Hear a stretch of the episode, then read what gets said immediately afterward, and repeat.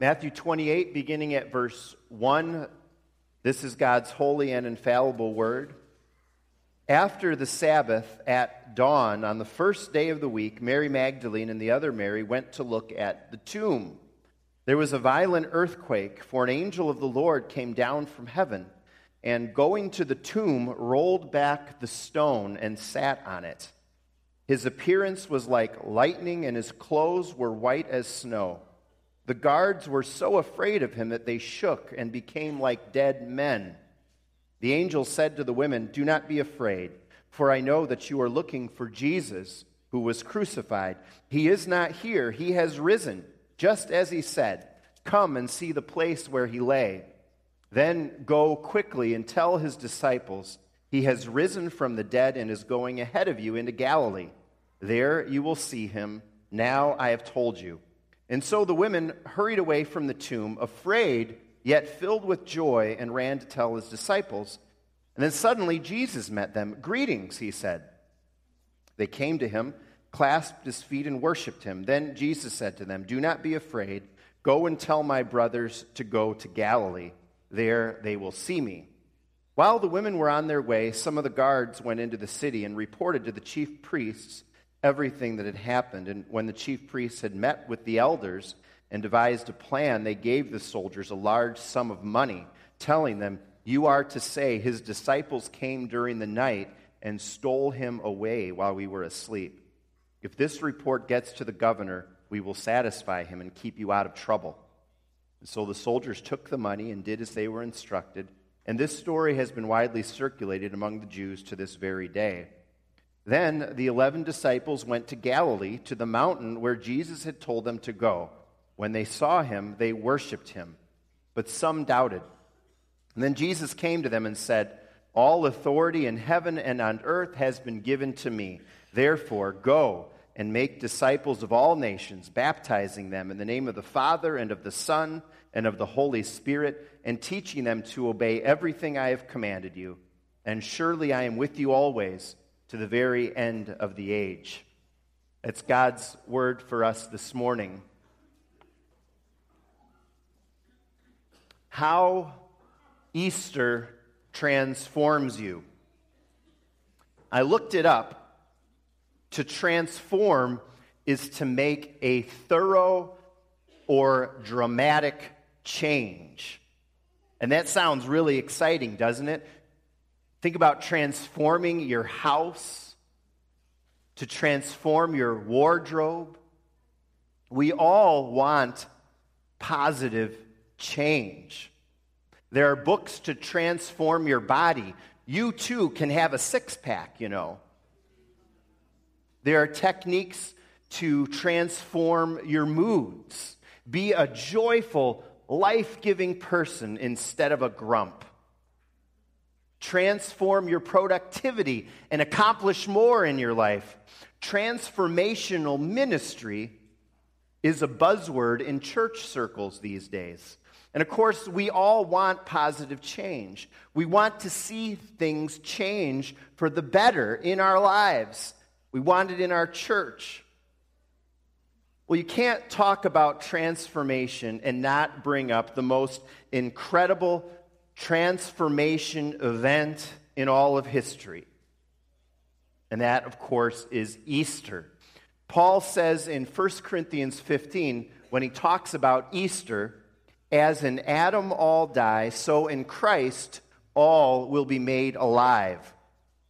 The biggest and most comprehensive positive change was accomplished through Jesus who brings us from death to life. And that change isn't just for your body, it's not just for your moods, it's not a technique for this or that, but it's a change to the very core of your being that makes all the difference for absolutely everything in your life your marriage, your friendships, how you handle hard times, how you celebrate the good times, your leisure, your work, your spending, your home life, facing illness and death and loss. It transforms your past, your today, your tomorrow, and your eternity. Easter transforms you, Jesus changes you. Matthew's telling of the resurrection shows us how. First of all, Jesus transforms us with resurrection might, resurrection power.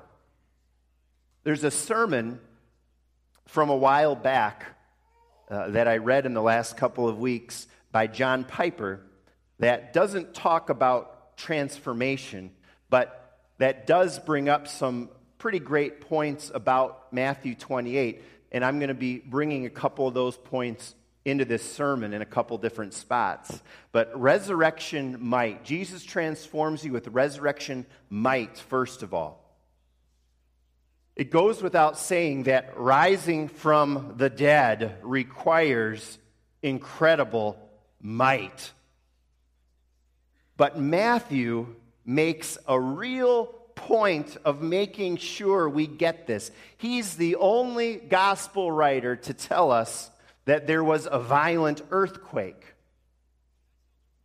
The years that I lived in Southern California, I felt, of course, a number of earthquakes.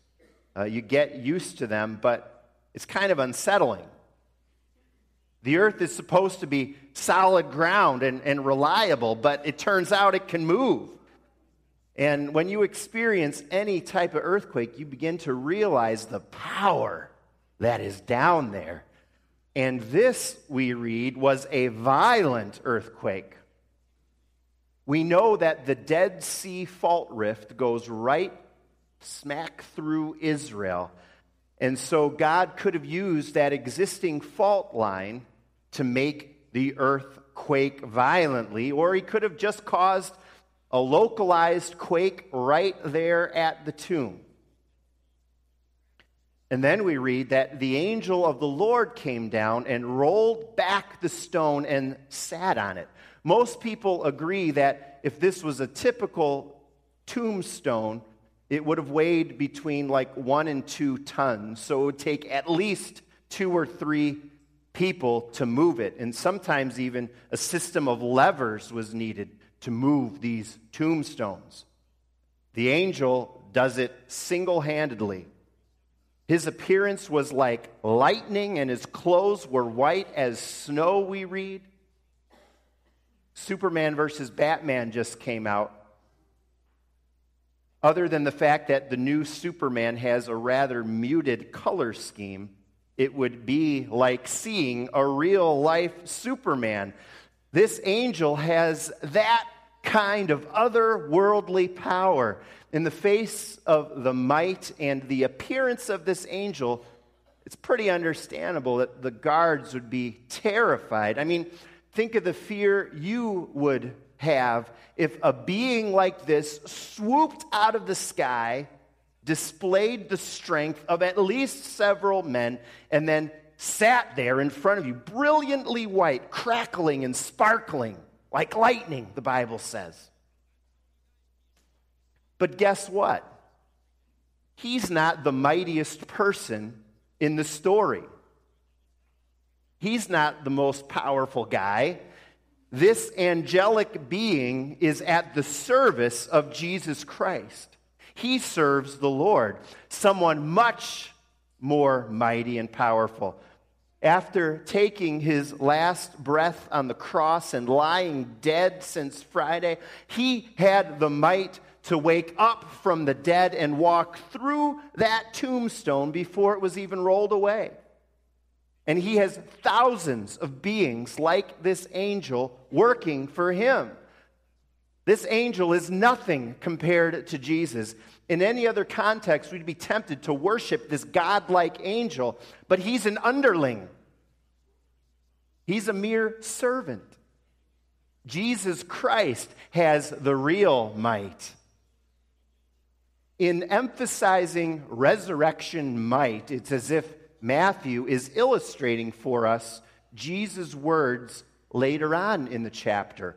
All authority in heaven and on earth has been given to me.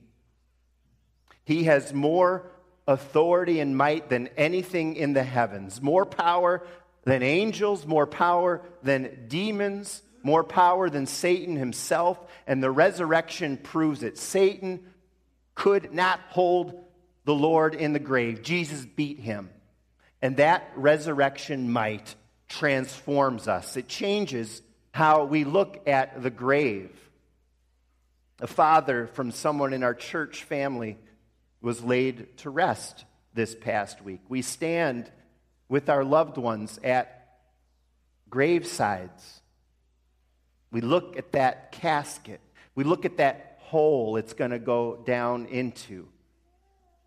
Satan likes to taunt us and put fear in us that he's got the last word at those moments, that he's the strongest, that death is the end. But we say, um, what about Easter, Satan? What about Easter? You can't fool us. You're beat. And so we can celebrate our loved ones being alive in heaven with these beautiful, bright white lilies today, each one representing a loved one who went home to Jesus, who is alive because Jesus is alive. Jesus won the battle. Satan doesn't have the last word. When we belong to him, his power is for us, even power for you over death and the grave. And his power is greater than any authority on earth, also, not just in heaven, but over earth. We see in verses 11 through 15 in the guard's report the beginning of the post Easter opposition to Jesus and his followers, the church. It's an attempted cover up, spreading lies. We know that the opposition would increase in the following years to the level of persecution. We talked about the opposition to the Lord around the globe last Sunday and here and near us too, because 2 Timothy 3 says, All who desire to live a godly life will be persecuted. But the one with all authority on earth is on our side. We need not fear, no matter how powerful man may seem. Jesus' might is greater. In fact, because the Bible tells us Jesus is God, he is almighty. He's all powerful, omnipotent. That resurrection might transforms you. It changes your outlook, your courage, your hope, your approach to this life, to the next. I still play basketball sometimes with the group of guys, not as much as I'd like to, not as well as I'd like to play either. A couple of times, there's been a guy playing with us who played professionally or in college, and they were just at a completely different level. If you know something about basketball, I played a few times with Ronnie Fields from Chicago. He lives in Westmont now, here in the suburbs, and, and once, a couple times, played with Ben Brust, who holds the all time record for three pointers made in a career at Wisconsin. Now, when you're on a team of someone like that, and both times they were on the same team I was, when you're on a team with someone like that, you feel invincible, like nothing can stop you. I still remember Ronnie Fields passed to me once, and it was a beautiful, perfect pass because he's played professionally. He's made millions of passes. It went in my hands in I don't even know what the perfect spot is, but whatever the perfect spot to receive a basketball pass before you shoot, that's where I got it. I shot swish. His ability gave me confidence, it helped me succeed. Or you think about these guys playing alongside of, of Steph Curry. You know you're going to win. And, and you think of a lot of the role players who rode the coattails of Michael Jordan back in the day. They were all champions because of him. Well, when we believe in Jesus, we ride his coattails in a sense. His victory is ours, his might is our might. You can soar on wings like eagles, says Isaiah 40, 31. Those who put their hope in the Lord will renew their strength. Why? Well, it's because we have His strength, His might. Jesus transforms you with resurrection might, friends, the fear that we can have about letting our light shine in our lives. We fear what people will think. The fear about our future or our loved ones. How, is, how are things going to turn out? The fear fades when you have resurrection might in Jesus. Second, this morning, Jesus transforms you with resurrection mercy. We see the mercy of Jesus here. The angel tells the women who are there, Don't fear. He tells them what's up, or who's up, I should say. Jesus is risen. And then he gives them instruction. They go to do what the angel says, and then, of all things, Jesus himself meets them on the way. And he also says, Do not be afraid. And then he says basically the same thing that the angel said. He repeats the instruction. So Jesus doesn't have anything new to say. The women are already doing what they're supposed to be doing. The only reason for him to appear would seem to be because of his mercy and his kindness to give them additional assurance. John Piper says about this here, you wonder, and I never thought about this, if the fear of the women had to do with the fact that the disciples all had left Jesus when the going got tough.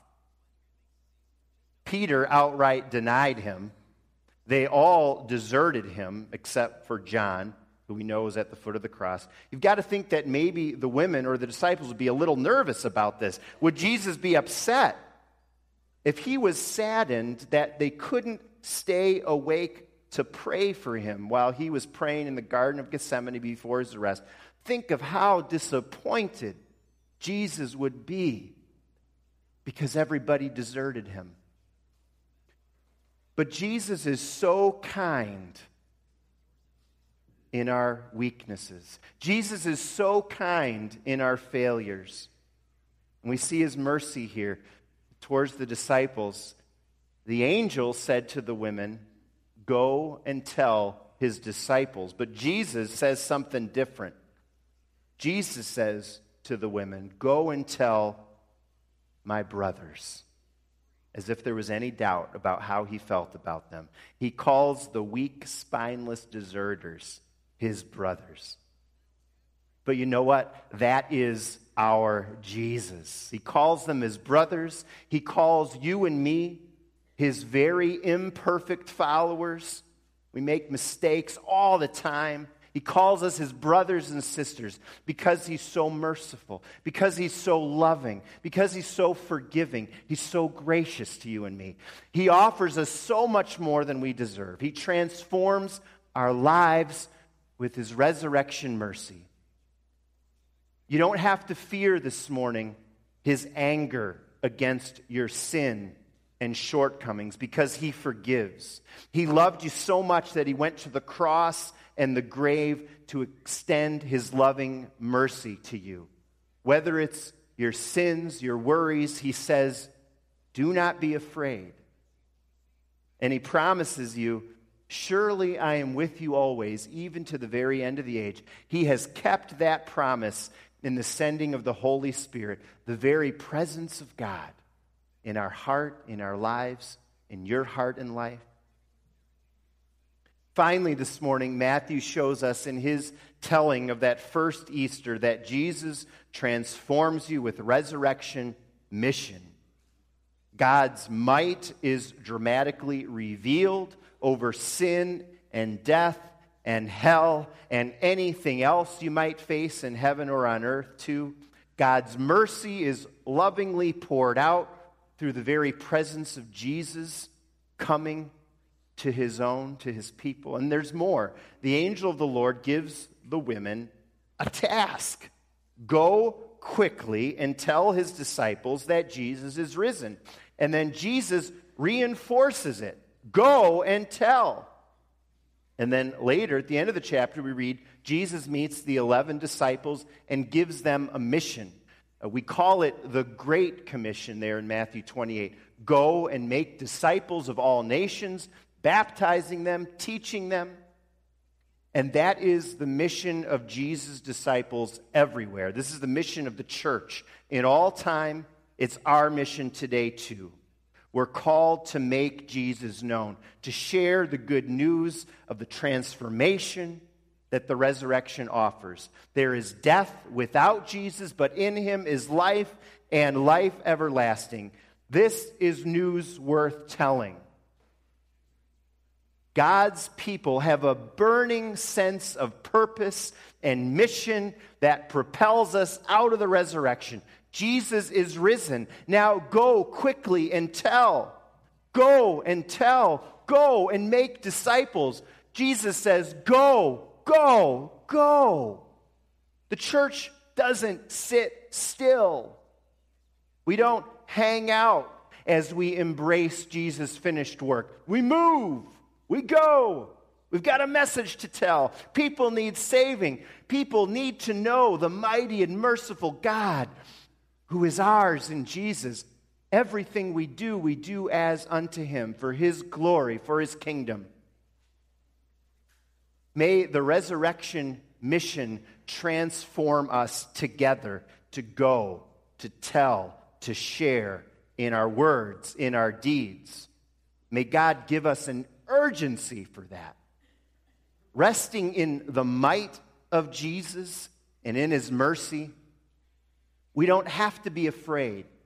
We don't have to hold back. Let's not sit still. Let's follow the Great Commission and carry it out as a church here at Faith as we eagerly and passionately experience God's Word, express His love, equip God's people together as we believe God has called us to do. Easter is transformational. Even as we want to see Easter change the world, our nation, and those around us, and we work hard and we pray hard for those things. But may the transformation start with you and me. May it start right here. May it be happening more and more right here at Faith Church as we turn our hearts and lives to the risen one and as we live and love together in resurrection might, in resurrection mercy, in resurrection mission.